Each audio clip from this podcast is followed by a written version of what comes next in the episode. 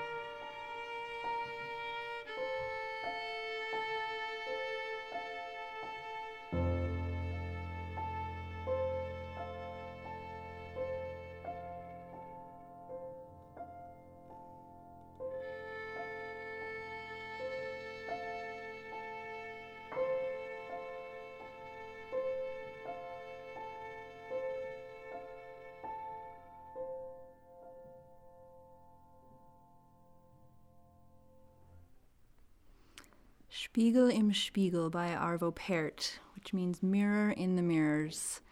You can actually find several different versions of this piece by Pärt on YouTube, sometimes with violin, sometimes with other instrumentation. People really seem to find something meaningful in these mirrors.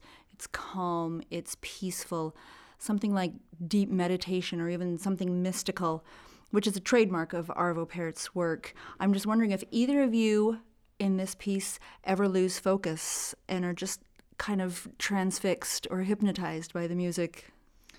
Yeah, it happens to me every time. I have to say, yeah. it's it's really it's really um, it's just that kind of a piece. It's a hypnotizing piece that's really out of this world. It is stunning. Aubrey Woods and Jane Galloway performed in our radio studio here at Highway eighty-nine. Aubrey is a junior at Brigham Young University studying violin.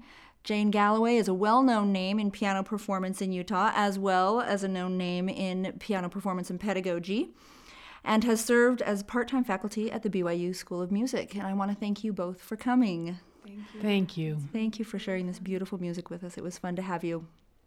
That brings us to the end of this musical experience on Highway eighty-nine. Before Arvo Pärt's reflective piece, we also heard the Debussy Sonata, Violin Sonata in G minor. Highway eighty-nine takes you to any number of destinations, every one of them musical and memorable. We'd love to hear from you anytime about our program and look forward to your being with us next time. Contact us on Classical eighty-nine Facebook page. Highway eighty-nine is a production of B Y U Broadcasting. I'm Fanielle Pursell. Thanks for listening.